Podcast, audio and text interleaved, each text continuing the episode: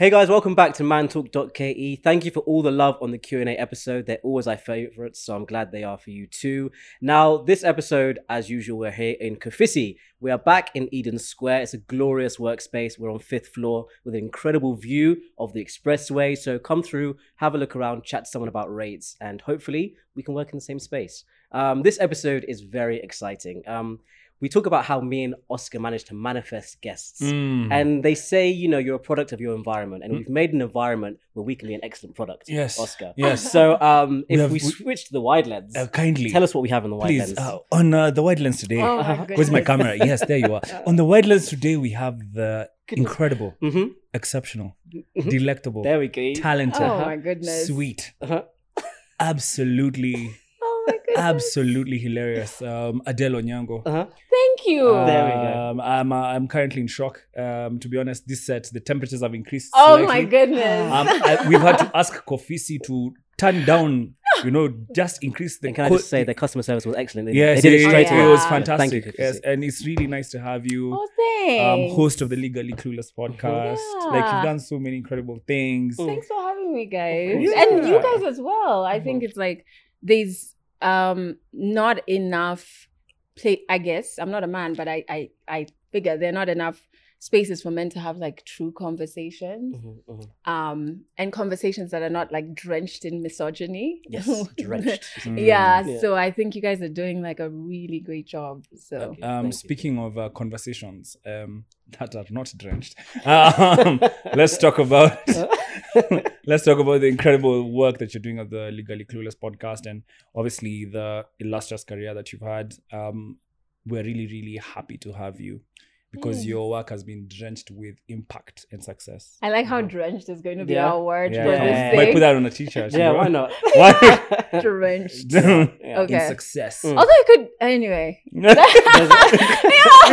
It could change, guys. I don't there's know. a there's a phrase we like to use when we get a lot of guests that have got lots of titles. We say you have more titles than a library. Oh my so goodness. if you could, Yeah. tell us exactly what you do, Yeah. um, from beginning to end, because it's a long list. Yeah, right? it's a long list. So if you could introduce yourself. Oh from- my goodness. Yeah. I like that you said what you do because I, I think there's like a huge difference between who you are and what you do. And I think culturally we get those confused. So we spend so much time figuring out or building our identity around what we do, Mm, yet we really don't know who we are, you know? Mm.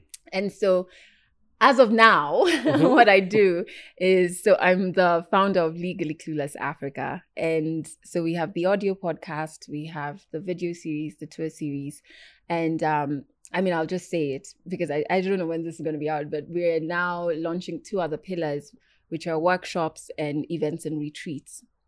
And then I also um, are the founder of Adelle Onyango Initiative, and we are centered on ending sexual violence. Our flagship program is a free group therapy program that we do in partnership with Carolina for Kibera. They're amazing, and um, so that's we've just finished like the pilots, the first two cohorts. Um, what Wow. else do I do? Oh, I'm an author. Oh, I by keep the forgetting way, that. By, by the way, Uh, yes. Yeah. By the Chief Justice say so. Yes, Yes, it was. yes, yes. So my co-author Lanji Oko Awori is also an amazing Kenyan woman, and um, we came together and we co-authored Our Broken Silence. So it's like diary format entries of stories of survivors of sexual violence, people from their um, support systems, uh, people from the medical field, legal field, queer community, and it's stories from pre-colonial times to date and from the greater Eastern Africa region, so not just Kenya. And we launched it on on March, and the forward was by the Chief Justice Martha Koome. Um, yeah, and then like I'm a poet, so I'm returning to my poetry a lot more this year, and I started performing again. Actually, that was like the first two trips I did this year was to perform poetry, which is just so strange how Mm. like you, your your almost like your destiny will find you even when you're just like ah, put a pause on that. Mm. like it'll find you. And i think i'm just an evolving african woman. I, I i that's why i say that's what i'm doing now. I don't know next year i could I'm just letting you know. something else. Yeah. I'm just letting you know now, Adelle. The intro that I just gave is not going to be used in the footage. oh my Yeah, goodness! that- Sure, yeah, yeah, yeah. I'm just gonna let you know, guys. If you're watching this, it means you, there's a whole intro I did, it was so but nice. I've removed it. We have uh, chosen after she's made that one. Yeah, goodness. I think an executive decision must Yes, be I made. think done. We just Uh, looked at each uh, other and yeah, said done. done. no, Yeah, that- no, let me talk to the crew. No, leave it. well, like, um, it's really, really again incredible to have you. Um, and I just want to go right in um Mm. into interviewing you and kind of getting to know you as a person. Adelle, tell us a little bit about like your childhood and you growing up and how Mm. that has kind of impacted the incredible work you've been doing um so far as you've just so beautifully elaborated. Oh Mm. man. So first, so I'm the last born of we're three girls. And um I think until about class four, or five, we lived, you know, my mom, my dad, my sisters and I, we lived in Karen in this like cute little cottage. Because whenever I say Karen, people think I come from wealth. And no, it wasn't that. um, it was looking back is when I was like, how did that house mm. seems so huge. and it was like it was like a two bedroom cottage, but like my mom decked it out. It was like oh, always something being baked, and it was just so homely. Mm. And but obviously being the last one, you're not the cool one. So I used to mm. have to like play alone, and I think that's when the creative Mm. muscle in my head had to be exercised because it was back in the day. I don't know how Karen is now, but back in the day, like your neighbor was like so far, and our closest neighbor was this woman Pat, and she was so old. Mm. So like Yeah, there were yeah. really not many people my age. Uh-huh. And so, you know, I think I reflect on that point, that part, because I think that's where the creative um person in me was born. And I kind of started being okay being alone and okay mm-hmm. being like other or weird. Like that was very normal for me. And so the games would be like, oh, it's a patch of grass. But in my head, it's like, this is a huge swimming pool. Mm. And you know how people say we went for adventure? I was doing that alone. Wow. Like Yeah, people smart. in estates were doing Yeah. them as like a crew of kids. I, I'm just me. I have ask, what was the name of your imaginary friend? What was it, the name? I didn't have an imaginary friend. Shock horror. But she had an But- imaginary No pool. I w- Yeah. yeah. you just skipped a few Levels. steps into a pool without the- Levels, Yeah. please. Okay. Wow. Um, and then my mom and dad, um, what do you call this? They they divorced because my dad was very abusive. So not the best. I mean, right now where I'm, I'm in a more graceful space because of therapy. He's um passed on. He passed on before my mom. Um, we didn't. We weren't close or any. It wasn't those like divorces in Mm. movies for you get the kids on the weekend, and it wasn't. So like um. I- think I've I enough time has passed for me to be more graceful with him and to be able to even remember like good moments Mm. with him Mm. as much as they weren't that many but like they Mm. were there and and appreciate that Mm. um so yeah they divorced and then we moved and we moved to Langata which was like so cool Mhm. because now they were like neighbors um but I didn't even stay there for long because then I moved to Botswana when I was about 12 Did you I- go on scholarship or was your family? so so I had family. My mom's sister lived there, and the divorce proceedings were going on, and there was just so much transition. And my mom thought it would be a bit more stable for me to go, and it was really great. I Mm. think because I was forced to grow up really Mm. quickly, and the school that I went to had people from different countries, so different nationalities, different sexual orientation, like Mm. from when we were 12. Mm, The, and mm. while I was here, I was in a Catholic all girls school. And now I've gone to like a mixed Yo. school. So all of a sudden, like boys are not like out of bounds. Yeah. They're just here. and you can interact with these people. Just Yeah. yeah. Yeah. And um there was a place where the students used to go and smoke. Like it was Wait, like what? so different from like Goodness Catholic That school doesn't sound like where that you're going doesn't for confession on Uh-huh. Thursday Yeah. and mass. now it's like there's no denomination because you Mm. have people who are of different um, Mm. religious beliefs, some who don't believe altogether. And I think that was really important for me because then I started understanding that the world is is much bigger than you know when you're in a school that controls a lot you tend to think the entire world is like that. Yeah. We're all Catholics. And we're Mhm. all and anybody who's Yeah. different, that's wrong. Because this is all I've ever known. And so Mm. now it made me just like, well, okay, so like your truth can be very different from somebody else's or your values. And that's all right. We can still sit by, side by side. Um, Mm. so that was a really great experience and um it's where i discovered poetry um from my my literature class. We did touch on poetry here in 844 but it was so boring. It was so terrible. Pa. I don't know. it was so terrible. so- and um so when we went when i went to botswana I was the poetry class i remember my first interaction with poetry like properly was my literature class.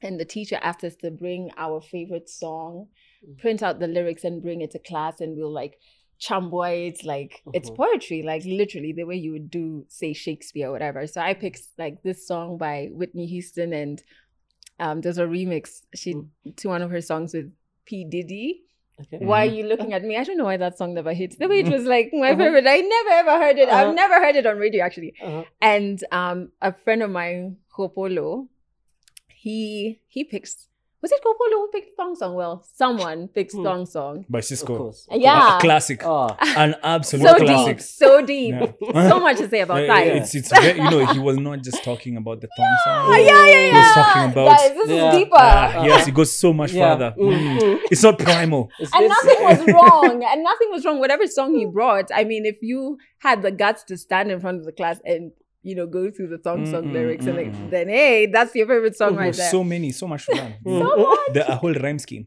Um, and the repetition. mm, Glorious. You know, Mm. so you get the point. Yes, Come uh, on. What is- alliteration as well. Complex know? literature. Yeah. Complex. Complex. Complex, And truly. so- and yeah, and I, that was my first interaction with like, oh, okay, like words, poetry can exist in music, it can exist in stuff. So when I came back, Mm. like the artsy side of me was really like alive. Mm. And I used to just write poetry, but sorry, I've gone past childhood.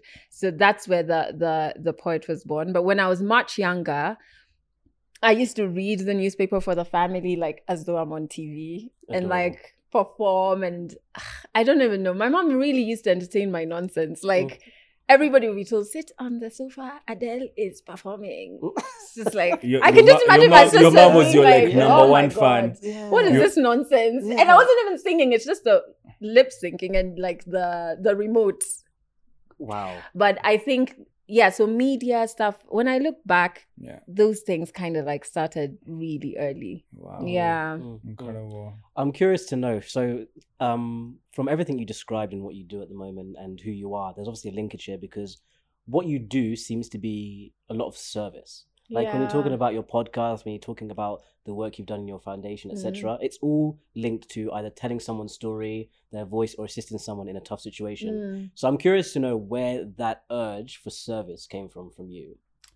Um, I think two two areas. So I recently discovered that it's a personality thing. My therapist Mhm. helped me understand that, and she's Mm. just like, "Yeah, you're like you do homework, and there's like a method to how we are." Mm. And um, so she's like, "It makes sense the career path you've taken because of your personality."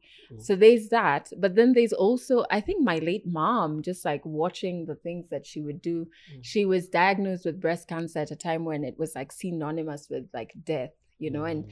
you would get pushed out of a company if you like if you had cancer you wouldn't say it loudly because Wow. then the company would be like well this person's not going to be around or there'll be like a liability or something and so but she like just owned her story owned her journey Mm. and there were times that there would be survivors oh well at the time they were going through treatment Mm. were patients who could only afford the treatment at Mm. Kenyatta. They weren't from Nairobi. Yeah. And so they would stay with us, you know? Mm. And it was normal. So I had like Yeah. Shosh from, I don't know, somewhere in Nyeri. And, Yeah, like, yeah.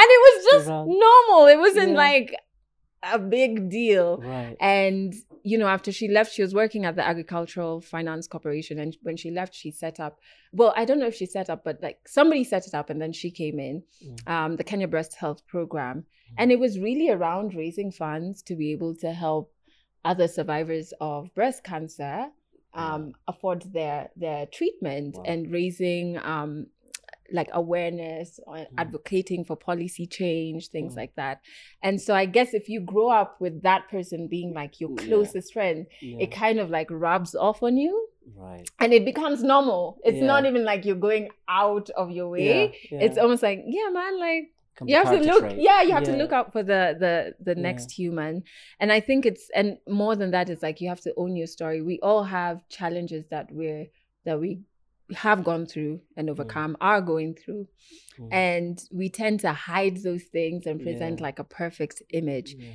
but the more we talk about it the more you tap into that service thing Mm. because then you can even identify with this next person and Mm. have a conversation with them that could help them feel better about whatever challenge they're Mm. going through so it's not necessarily you have to your act of service doesn't have to be a program you know what i mean Mm. or like because Yeah. that's overwhelming to think about like even now i'm just like where are we getting funding for the Yeah. next one it's so it's stressful Yeah. um it could just be you checking up on someone and asking them how their day was and Mm. listening to them it could be you sparing some money to buy food for your askari you know what I mean? Like- Yeah, it's the small things. just small Small. small, things Yeah. um but Mm. yeah i think that's where it came from definitely from my mom Yeah. yeah yeah. Yeah. So Oh, just. I just want to lean into that slightly now. Now that we're talking about your penchant for service. uh, yeah, for service and obviously how you've kind of transcended. If you ask me, I think you've transcended from just using your audience and using your personality for you know um, obviously chasing bags but also like to contribute positively to society and that's Mm. something that we at mantalk really want to also Mm. try and emulate i want to know more about kind of how you've handled the question of sexual violence Mm. and obviously you've had a bit of a tragic past with regard to that but how did you kind of put together the right teams and the right projects to tackle it as effectively as you have? And what's that journey been like of you using your voice to champion against sexual violence specifically? Oh my god it's been difficult. Yeah. you have me saying funding yeah. Yeah, uh, just say let it let them know. The first the first cohorts we we crowdfunded. Literally Oh. i posted on my social media and kenyans and well not only kenyans people from other countries as well they donated and that's how we were able to do our first two cohorts. So this is the uh, delonyango initiative. Yeah Could you- so just tell us more about that? So that program um well okay so let me let me rewind. Let's i'm trying go. to think the best the effective way to tell the story. Mhm. yeah. Um after i survived rape i was very angry understandably um but one of the things i was angry at is like there was no conversation about rape in Mm. this country and i was just like like you guys know this is happening and you're just like walking around like it's not so i was very mad about it and most of my ideas come to me in the shower like Oh, all great yeah. people And songs as well, yeah. and i remember being like and at the time i was i was running an open mic gig um because i was deep into my poetry vibe Mm. i had dreadlocks i was just like chant down babylon the system is broken and um that was good times but but um I just saw you the Bob Marley shot. Yeah, I doing the can see thing. the- I did dress. have a Bob Marley Right. shot. Yeah. But like Yeah, um yeah, bedazzled. The colors were like, oh my goodness, I did. yeah. Is there a photo of this somewhere on the internet? I hope We not. will insert it here. I hope Yeah, not. we will find it. Ah, my Emancipate dreads were yourself. struggling. Anyway, um, so I remember I'd made friends with like different musicians and other poets, people in the industry. So people like um, Patricia Kihoro, Wendy Kimani, um, Patricia Kihoro is the coolest woman. Yeah. Second time she's come up this season. yeah, Yeah. Nick Nick Ndeda, Mm. um, Marcus Solang, just a couple of people. Albi, so he's the one who even got me into poetry in the like open mic in the first place. So I was like, how can I bring all these people together and we'll just do like a photo shoot or something and just like put up a Facebook group. There were no Facebook pages. There was not even Twitter then, Mm. let alone Instagram.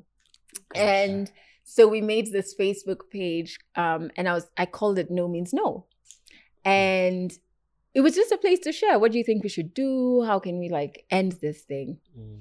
And because of being in Botswana and all of these different people from different countries that I'd interacted with, now they had moved either to their home countries or they'd gone to uni in like the UK or whatever.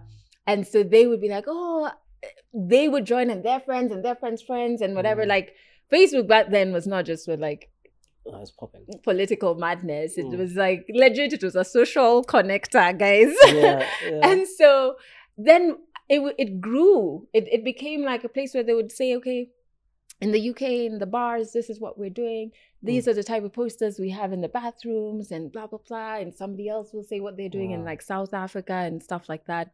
And so I was like, okay, this is great. So the conversation started going from there. And then um, after I told my mom, we got me a therapist, and I could see how it was helping me. And so now I was like, eh, now I even want to get people therapy. But that's so that's so incredible. Just not to interrupt, but like yeah, your relationship with your mom seems to be something that's been so consistent. absolutely. yeah, absolutely. consistent. Even about like the whole rape incident, Yeah, um, and how you've you've gone towards the direction of therapy. yeah, that was her. Yeah, Wow. That was her. So progressive at the time. You know Mm. what I mean? Yeah. I mean, even now, there's so many. I think there are more parents who don't understand the value of therapy, regardless. You know, Yeah. it would be like go to church and pray. You know, Mm, um, but yeah. So she was very progressive. yeah. Sorry, yeah. so you were we went, about- yeah, and then I called. I got two therapists Mhm. to volunteer to do over the phone therapy, and I'll just use like my Facebook inbox. Mm. So a survivor would inbox and then I connect. It was very Drakali. Like Yeah. looking back, I'm like, oh my god, I get a headache Is just thinking of how inefficient this was. Mm. Like, Yeah. what? what are you doing? But you know, you're Mm. just putting one foot in front of the other. yeah. Mm. And so all of these things culminated even like now when I got into the media, the advocacy bit started because I would just talk openly about it. And then in 2018, I was like, okay, there needs to be some structure, sis. Mm. And so Yeah. that's when we put together the Adelle Onyango initiative and we launched at the end of the year. Actually, we launched um, around the time, very close to the date, a day after um, that, of the date that I got raped in 2008, but we launched in 2018. Wow. And so Ten years later. yeah, so it was Wow. really like powerful for me. And then now it was just like, oh my God, what have I opened? Because now the problem is so big. Um, but I think what helps is partnerships. Working with Carolina for Kibera has been so awesome. Mm. They're they know what they do, and I know what I do, and so we're and we're both aligned in like psychosocial support. How do we get this across the country? How do we work with government? Mm. to work to say, hey, okay, you guys are not doing enough, but you have the networks. Let us come in. We have a whole curriculum. We'll train counselors, and then you can run it. It's a very sustainable model.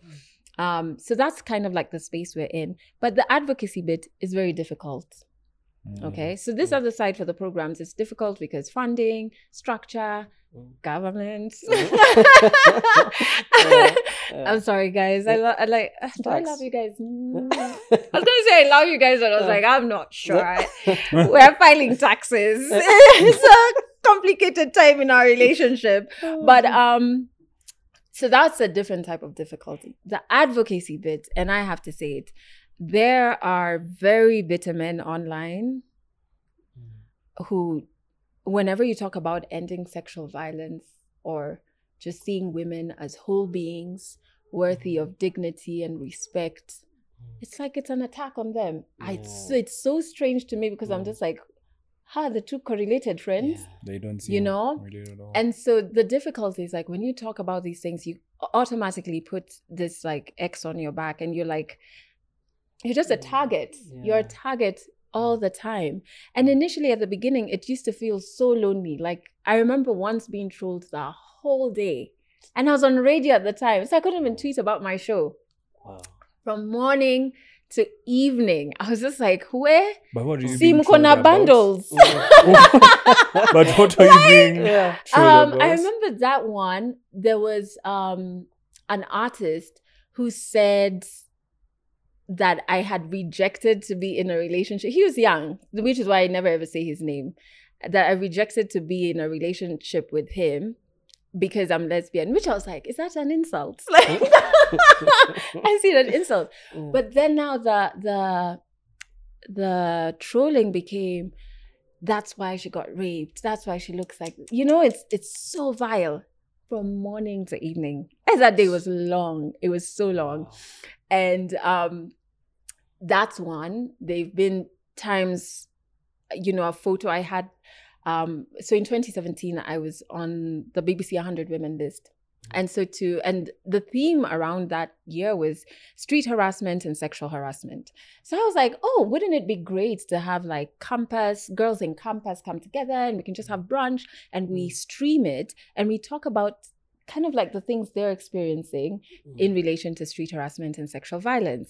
Mm. And um, my very good friend Janet Mbugua loved her episode with you guys as by the way mm. she she came as well like so we are always like doing things together or whatever so she came and we took a picture posted it up and one um guy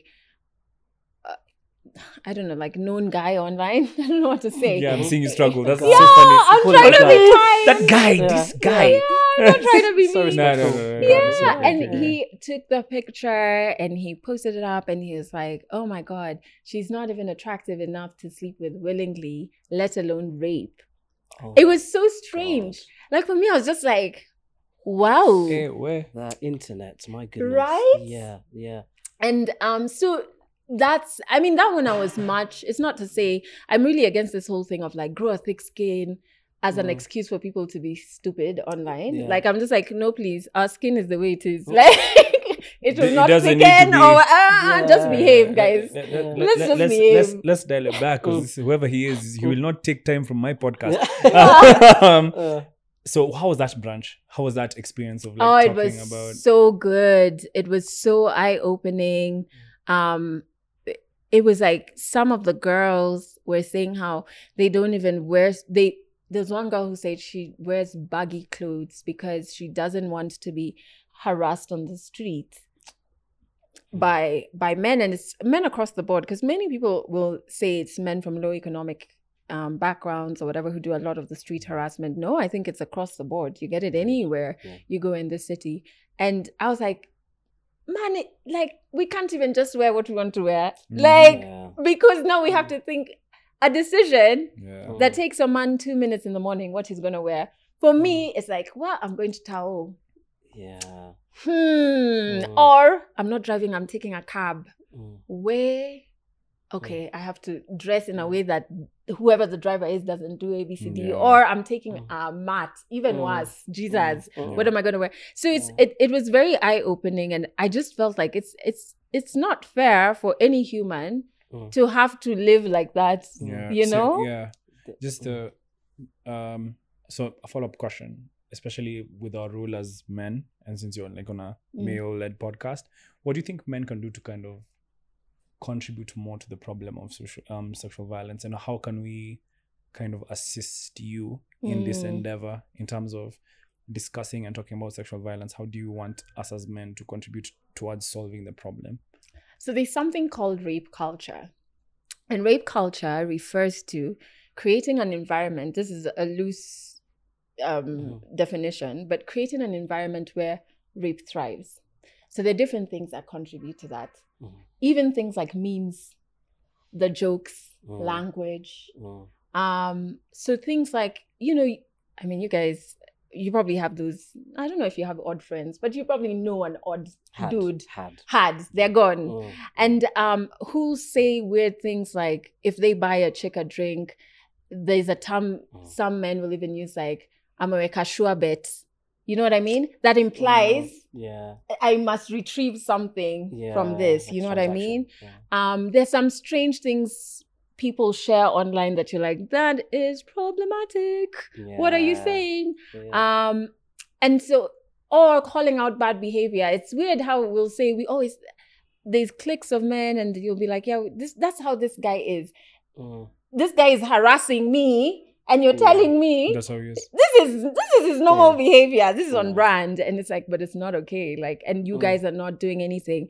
I think men need to step into their responsibility.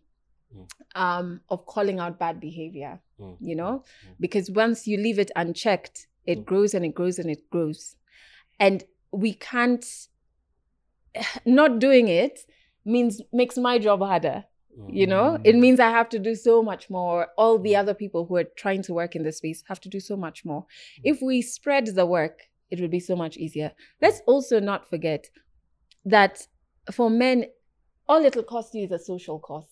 You know, Yeah. your boys might decide ah, this one is so difficult. Mm, We'll stop hanging out with him. mm, But for women, it's a matter of life or death.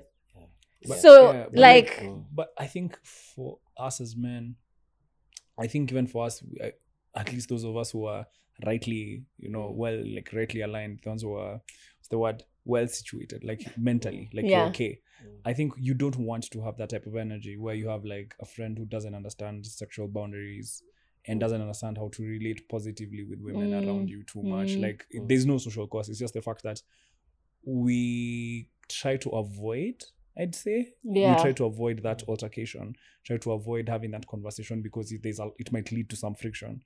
Mm. Which I- is a social cost. yeah, which is the social cost. Yeah, for sure. Yeah. Yeah, then I see what you're saying. Okay. I've seen it as though what, what I've seen as a guy, f- what you're saying, is that sometimes it's not exactly overt. yeah. So like Mm. you might think that these guy this guy's values is very much aligned with me, but there's one or two comments like you've mentioned Mm. that you feel they can you can kind of skim over. I think that's the problem that you're Mm. saying that we have to even that guy that looks like he's a very good dude, when that one little red flags goes Yeah. comes, don't just skim over it and be like it will put it under Yeah. the, the guise of like banter, etc. That's what I've seen personally. Having to check that guy that you thought he was good. He's doing well in every other aspect of yeah, life, yeah. I agree. I Yeah, agree. yeah, yeah. You It's, have it's, to. It's very It's like- I don't know how I can explain. You don't really see it Mm. Until it, you know, happens. until it- it's like, oh my god, oh my god, yo, yo, yo, yo, Yeah. stop. Yeah, yeah, Yeah. yeah, yeah. and you you have to i think you have to call it out Mm. um because then it becomes normalized and then it's contributing to rape culture and it's Yeah. just it's by the time we get to where we are at now as a country as a continent it was not by chance we have Mm. arrived here because we've taken or ignored certain things Mm. even if it's like a cultural audit and i don't know this might get black but i'll just say No, go ahead. I remember once being on when I was on Kiss, we had a conversation from a story where there was this kid in high school who had died Mm. and he just didn't wake up. Like he went to bed Mm. and he just didn't wake up. Yeah. And he died. And then there was blunt force trauma to the head. to the, to his head. It's like what?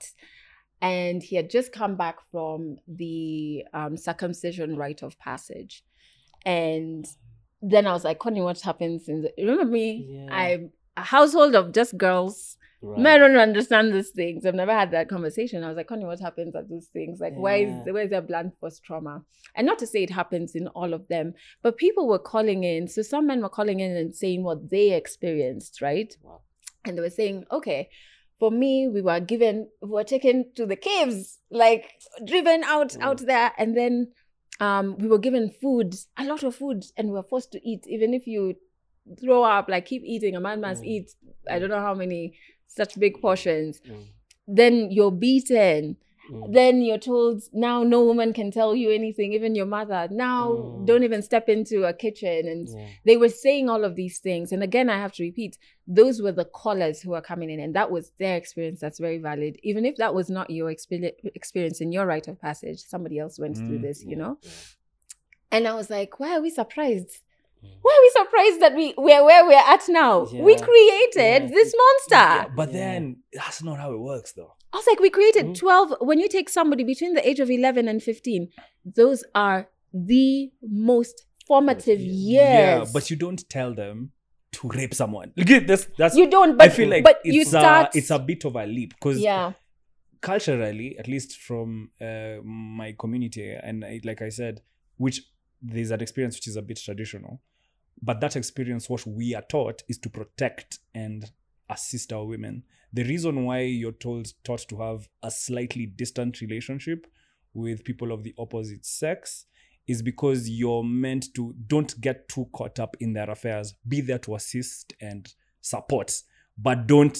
I don't know how I can explain it there you have to learn that there's a clear boundary between a man and a woman and there are certain roles that you have and as much as there might be that toxicity that initial that rite of passage that practice is not meant to antagonize men against women it's meant to tell men that your role is to protect the woman is to protect the community is to protect society so even violence let's say um, in my community specifically the Meru community violence against a woman is it's outrageous. Like what happens is you're come for by the whole your whole age sets Yeah. yeah, and you're ostracized. But then- that's but yeah. that's one. but that's one. That's I agree. Yeah, one. but that that's one. But then, like I said, But it's but but you see, the reason the term rape culture was coined yeah, is because people studied and looked at communities and said, we don't just arrive yeah, at, At rape okay. overnight.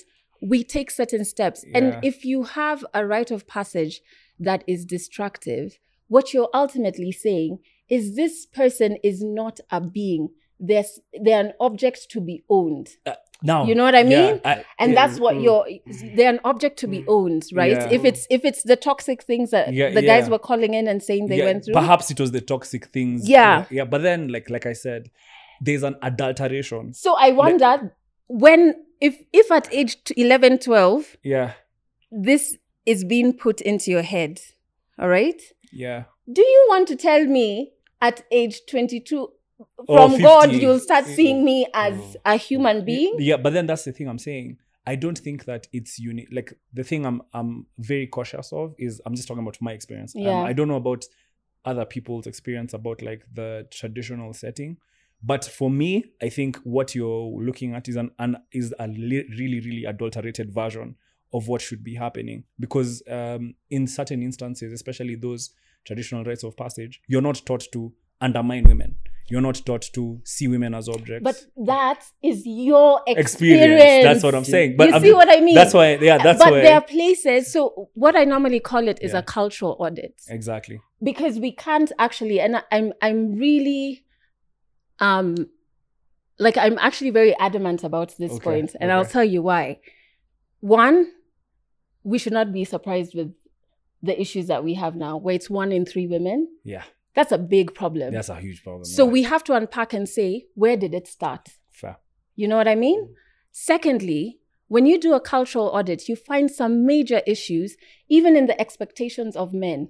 Even when you say protector, provider, all of these things, mm. What which are mean? roles that are put forward mm. in patriarchy, they are unattainable Mm. in this environment. Mm. And what is the result? Yeah. Men Okay. killing themselves, right? So we, in this country, Yeah. Last month, every day there was a reported suicide case, and it was a man. Yeah. So Right? Adelle, so Adelle, what are we saying? Are we? So wait, and then the third thing, uh huh. when we do the cultural audit, I'm not against our culture. I think they're beautiful things, but I'm also like, guys, there are also some things that are not working. Yeah. Those stories that from the men who called in, I was like, that's ridiculous Yeah. because it's not seeing you as a hu even you as As the suffering. boy going through it. It is not recognizing you as a human being.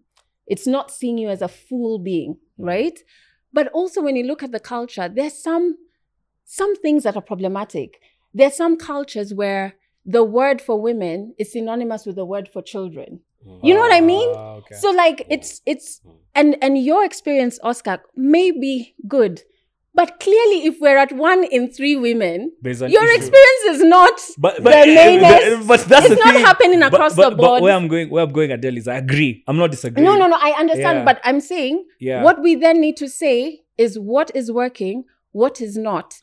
Is I'm not saying scrap this rite of passage. I've not been through it. Yeah. Perhaps it does something for men. I don't know. Yeah. But I'm saying there were men who called in and said they went through harmful things. I'm also saying there's a child who died In Mm. yeah. after coming from. So clearly, there is a big problem there. So it's, I think sometimes we get scared to look at them, to, to evaluate how we've been doing things because we've been doing them over and over. For women, we don't have the luxury Mm. not to because we're not living in like good times. That's one. Secondly, I think men also don't see that when we say we're fighting the patriarchy, it benefits you. It benefits men because there's unattainable expectations for men Mm. right now Mm. that are stressing men. How So I, okay, wait, let me let me go, let me go, let me go. please. Oh, sorry, No, we've please, like it's okay. It's okay. No, I, I like to let it and then. so here's here's where I see this cultural conversation, right? Mm. So okay, when there and this this spans across religion, this spans across society, it spans across cultures. When some when there's para- parameters put in place and there's structures put in place, the people that put those structures in place have looked at that as determinant as positive outcome, right? However, when you give that to a society or a group, like the cultural thing we're mentioning, not every boy that goes through that traditional thing is gonna extract value. A lot of the Mm. time, that guy, the, the young boy, unfortunately died of trauma physically. Yeah. But a lot of guys carried trauma internally and carried on in life. and That's still how. going through it. Yeah. Right, exactly. So as much as maybe in a scenario you're trying to give like the, the Ameru community, we're trying to give them, you know, you're a man, you should be helping people. A lot of guys in that same environment will extract very different messages from that. They'll extract different Mm. experiences and you're gonna have different results. So I think it's not very individualistic sometimes, and that's where the problems lie. Because you could have the purest intentions, but even the leaders that are now implementing this, Exactly. maybe them they've got trauma and they've brought it into this practice and they're passing that on so i feel like when you're trying to like inform young men it can't be with a blanket uh, structure. Yeah. and even with that's why we have problems with religion. We don't talk about religion but like a lot of the time it's because there's a blanket structure that doesn't allow for individuals to thrive within that structure. And when they don't you question why and you're ostracized. And I like that you mm. talked on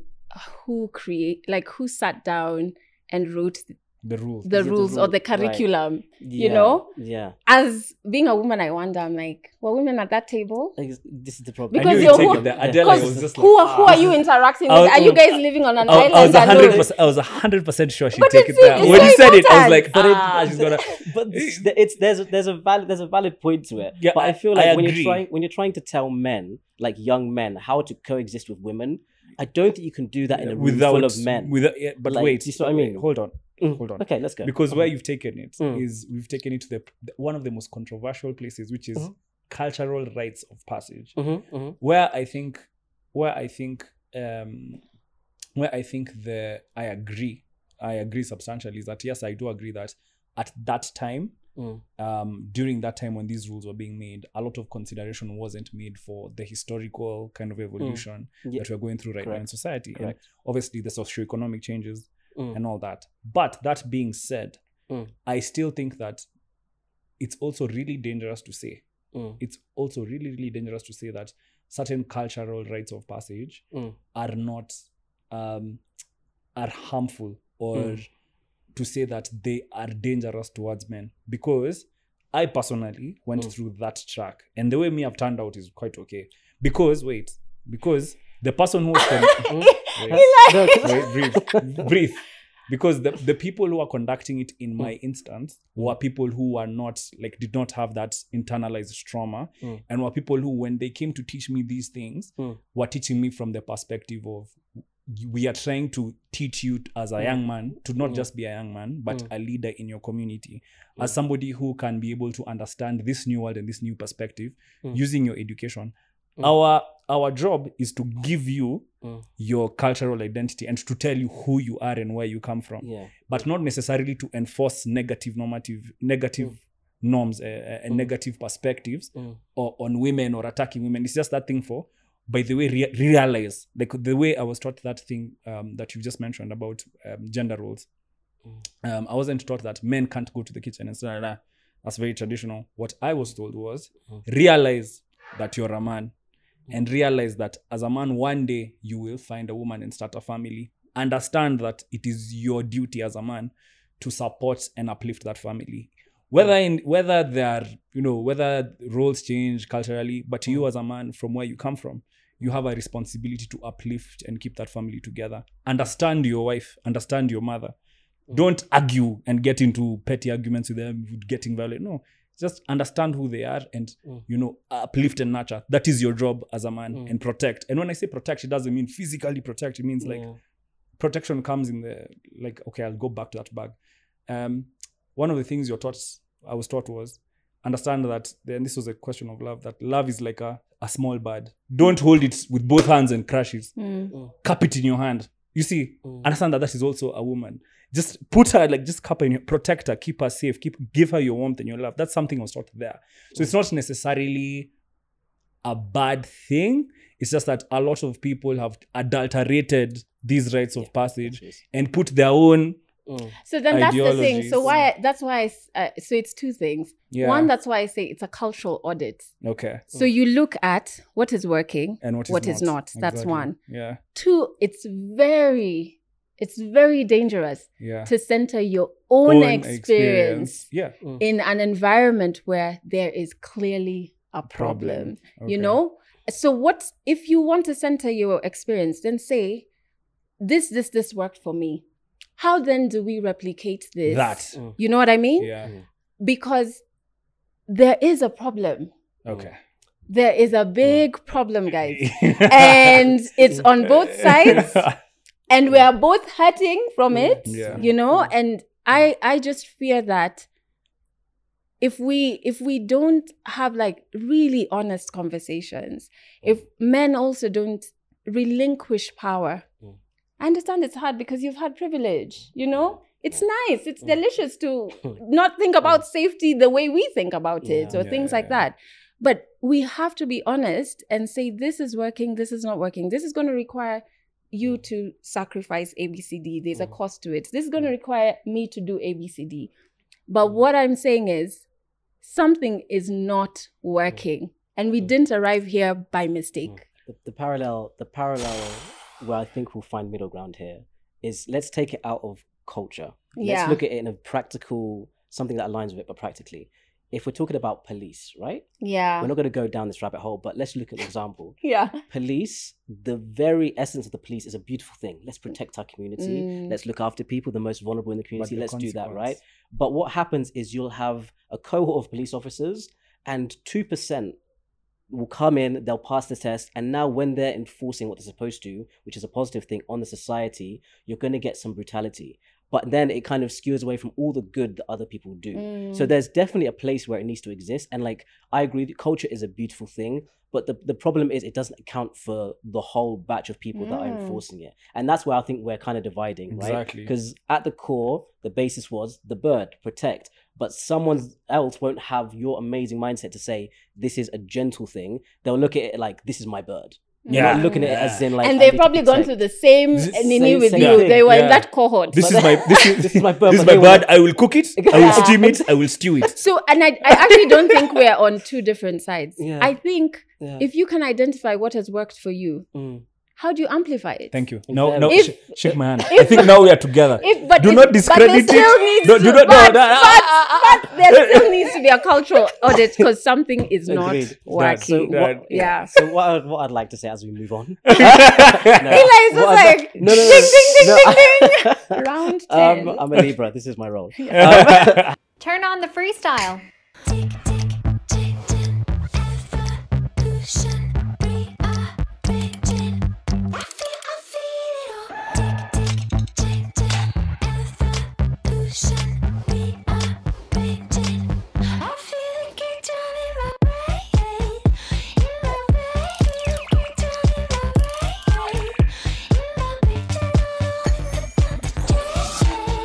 So, um, one thing I will say, just from the story you've told about your initiative, the story Mm. you've told about um, even Janet, is very ironic that you mentioned it because what I wanted to say is you're proof of some conversations we've had just this season. Mm, One of the things we've been saying this season is that um, innovation comes from necessity, and it seems like that's exactly what happened with that Facebook group. So if people hear what we're saying and they're like, "We've not seen examples," this is a perfect example. yeah. Another thing that um, our mutual friend Janet said on our episode was that um, what is in your hand, like right now, to Yeah. make change. And she said, somebody, you're literally like a manifestation of this. Somebody somewhere is feeling hurt and there's something wrong in society. And if they manage to make a move just based on that small feeling and amplify that, other people follow. And that's exactly what you've done. Mm. So to have you sat in the middle to tell us this is actually incredible to like be in front of someone that's a manifestation of that. Mm. So what I want to know with all of that in mind and all the progress you've made in this initiative and everything you're doing in society is what is the society that you're trying to create? How does that look for you? Oh my God. There was this Mm. tweet that went viral, right? And I can't remember how it was structured, but it Mm. was um, asking women what they would do if they knew they would be safe. Mm, okay, Right. Okay. And something like that, but it was Mm. in more poetic language. Yeah. But the responses were like everyday things. Wow. Women were like, I prefer jogging in the night. So I would go for a jog. I prefer doing this. Uh, Like it was your basic everyday things. And I Yeah. think for me, it's one, a society where women can be safe Mm. to live an entire and full life. Wow. And that includes structures, it includes safe houses, it includes just amenities and things that can be able to ensure that women are safe. The the institutions that are meant to ensure that for us to be working efficiently and not just for mm. women in Nairobi, but mm. like women across the board. It doesn't matter if you're in a more rural area or more urban area across the board. That's one. And then the second thing is like for Africans in general, I just feel like like we're just so dope, Mm, right? Correct. correct. And then for so many years, we've been told we are really not dope. You know what I mean? Mm, To control who we Yeah. are. Just to put it in like the most blunt sentences ever. That's really Mm, what was happening to be able to control us and to be able to you know take advantage of all the wealth that we have on this continent and i just wish we could one day wake up and miraculously just have this pan-african energy across different african Mm. countries from those in the north Mm. where there's problematic things of like some i not really identifying with the with the Mm. continent right down to the south and i think if there was more synergies within us Mm. If it was easier to travel if it between us if we could learn from each other's cultures amplify that still do the cultural audit if if if if, it. if there was a way i say that with love love um if there was if there was a more like a louder awakening Mm. of africans Mm. and a louder acceptance of our strengths that we've been told for so many years are our weaknesses if there was a less dependency on on on external countries and organizations if there was leaders who actually believed these things i'm saying Mm. and were not reliant on other countries like i wish i wish we could we could have that so Mm. it's women's safety and and and it's africans really coming into their identity and living their best Mm. lives because the, then what does that birth it births spaces like this it Mm. births spaces like legally clueless because then you're free to just create Mm. you know Mm. you're free to create and to be your most raw and authentic african self Mm. um, without feeling less than and i just i just i, I wish i like that thing really irritates me Mhm. like the identity crisis that we're going through as africans because of our past because of what's been eroded because of what's not working even in present day and i'm not only blaming the colonizer we do have African leaders who are willing participants in the nonsense, right? Because every day you can see our potential. Mm. So for me, that that world is a safe world for women, and it's a world where Africans really come to themselves. I think we're on our way there, but like I wish it would happen faster. Faster. You know? yeah. this you can see the passion of why Yeah. the core of your podcast is African stories. Yeah. yeah. Like, I, like, as you're talking, the slowness. I feel like yes, Yes, I wanna, yes, I yes, wanna start, I wanna start tying things. Even me, I'm I feeling wear- quite- It's like I'm- I'm, feeling quite clueless. exactly. I want to get remove these branded Western Yes, shoes yes, and walk. and we're in sandals. yes, Yeah. the Or kind Or of- just Yes, wear like eh, uh, like made in Kenya stuff, Exactly. guys, and you'll be cool. The the the, Mm. the the thing that you've just said if you watch the episode we did with antonio soul i said the same exact thing Mm. Mm. like my biggest the thing i learned most about most in south africa because this was the first time i was in a country that was african Mm. other than kenya was i really really wish that there was a pan-african mindset towards Yeah. how we create anything of value and as how we perceive each other Mm. that that's that union of minds across africa because i Mm. feel like you're right like there's a lot of flavor to how we do what we do and everything that we touch there's a lot of personality a lot of Mm. storytelling Yeah, sauce, just Yeah. there's sauce. just so much Mm. sauce that You that's and you know it's a beautiful thing now that we're seeing the world starting to celebrate africa more because Mm. only now are we really breaking free from the chains of colonialism and yeah, the chains of um, Mm. I'd say an educational an education system that has kind of demonized Mm. everything that we've managed to do and managed to Mm. achieve. So hence why I'm very picky with culture. But um it's called an uh, audit, bro. Even you guys as man talk. Don't you sit audit. down and say, "Hey, Yeah. bro, this is not working But this is- anymore." yeah, you yeah, do. I, I agree, I agree, I agree. Like I said, uh, this is why I'm very Uh, because I'm very big on culture and heritage, um, and the fact, and I'm very cognizant of the fact that even the boundaries which we inhabit as African states are not real. They're not ours. They're not and they're ours. really they're really not that old. Exactly. Like so tomorrow really- morning you might find that if you if you really took an ancestry test as an african you might find that allah your cousin is Mm. actually ethiopian Mm. or congolese Mm. or from south sudan Yeah. and us being this one large continent with so much potential i hope that as the youth also we can be able to like access that dream and that vision Mm. that you have because i feel like we have time Mm. Yeah, I wish I I see it in my lifetime though. I like think I'm just like crossing Yeah. I- my I fingers, and when you I still have energy, not when I'm like Right. too tired to participate. Yeah. ah, listen, you're quite energetic. Ah, you're writing poems, shooting Yeah. podcasts. Yeah. Uh, listen, uh, you How have a long. How Uh, days in a goodness. week? yeah. Yeah. The I, I think you as long as you see progress, I think that's what we can ask for, right? You don't, Yeah. you don't want to see the end result. You want to just see progress. Um, so with the African context in mind, what we're talking about now, I want to know because you've been around Mm. uh, different African contents around the world. You've toured with your podcast, Mm. and the passion you're speaking with means that you've clearly learned some lessons from being exposed. So, like, what's the lesson you've learned from going to different countries, talking to different people, hearing different African stories? What's the one thing you've learned about this beautiful continent? Oh my goodness. Let me tell you, the first, so we did a tour Mm. in August last year. We did a tour within Kenya. So we did four counties. Mm. And then the first African country, because after that we did um, the Paris episode. And then after that came Zimbabwe. Mm. And so I'm an emotional person. I cry very easily. Mm. But I literally was like balancing tears on our last day leaving Harare. Mm. And I've never had that experience. Like, so when you're leaving like Paris, you're just like, man, I didn't get to shop. Sour Yeah. next time. Yeah. But this was like um I felt tethered. I've I, I I I've never felt I've never felt anything like that.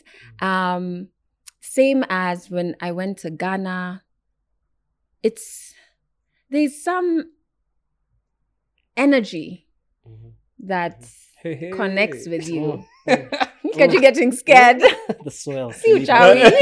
Huh? She felt tethered. Yeah, I felt tethered. Um, Yeah.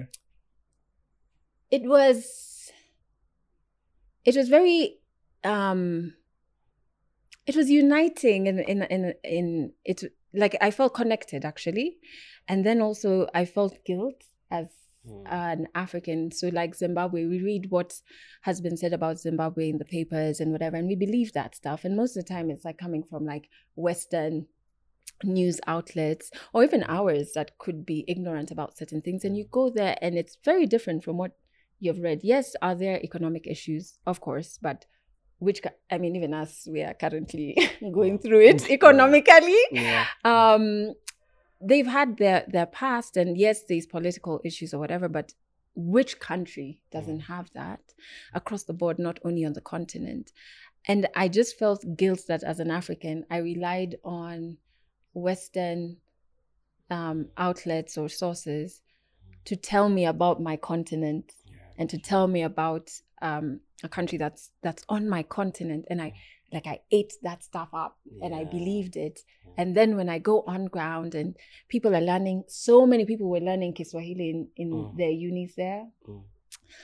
um the people are so kind. Everybody i interacted with is so kind. It's so beautiful. If you've never been to victoria falls i pray that comes across your journey. It's beautiful. It's natural so there's like a white man who said he discovered it but i'm like there were communities living around there they yeah. were probably washing their clothes loosely over there It's, its real name is and then you Victoria have just decided, hey, by the way, I've just discovered this thing, but whatever. Yeah. That's uh, a fight for another day. Mm. But like, it's it's yes, I am a hippie, but it's spiritual. It was Mm. a very spiritual experience, and for me, it just expanded me. All travel expands me, but this was on a different level as just trying to figure out, okay, what's my Jeez. what's my role here, guys? Like Mm. even Well, just on a personal level, not as a oh business plan. Where do you see yourself and legally clueless in Yeah. ten years? No, like just Mm. me as as a Kenyan woman, as an African woman, okay, what's my role here? It got me thinking about names Mm, mm. and like, so me, I'm Adhiambo, that's my Luo name. But I even felt like, yes, I'm Adhiambo, bro. Like, Yeah. it means no, no, no, no, no, no, Mm, you know? mm. um it it was it was expanding on a spiritual level and i think the more we democratize access to knowledge the more it's important for us to be able to read up about other african countries for ourselves and I get that. and from there are amazing podcasts from Mm. zimbabwe there's one called two broke twimbos Mm. they talk about their country you can learn about their country from them Mm. you can learn you know what i mean so Mm. now what's my responsibility as as this Mm. is to okay I need to hear about zimbabwe from zimbabweans. Yeah. i need to hear about kenya from kenyans. Mhm. i need to hear about tanzania from tanzanians. Like i'm not trying to have a, an, Mm. an agent in between who is sitting in Yeah. i don't know which continent Yeah, you know? and and i think that's what it i felt really guilty. And i think that was also part of where the emotion was coming from. I was just like why? We became one of those people. Like i didn't even Mm. know like i was doing the thing that i hate you know? um so it expanded me like that. And travel expands you. Sorry i can talk for ages but Keep talking. when you guys are editing Yeah. kazi kwenyu. We don't edit, we don't edit here. We don't We edit don't edit anything. really? Yeah. um it expands travel expands you. There's something about nairobi and i won't say kenya because kenya is beautiful. And nairobi is beautiful but there is an energy here that is very mediocre. And like you feel was that wrong No, no, keep going. Finish the point Yeah, so we can please. understand wh- where this comes from. From Like- we we're and for our generation maybe it's different for our parents generation but there's like a keeping up with the joneses there's a lack of breaking out and and and finding who you are Mhm.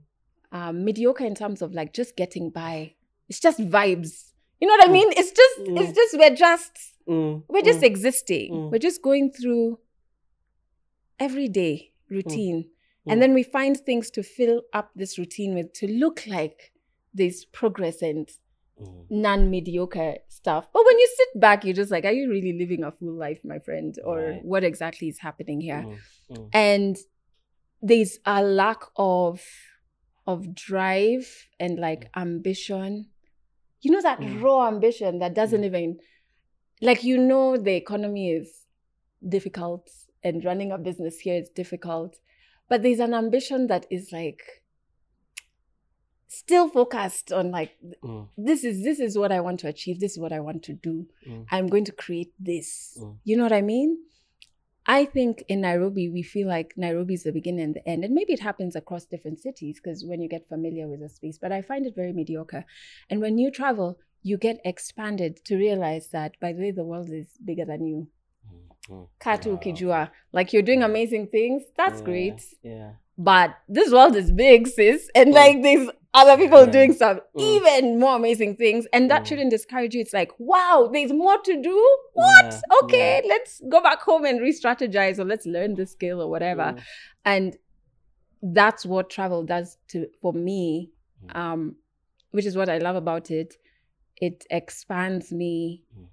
It's I I then stop settling for less from myself. Mm.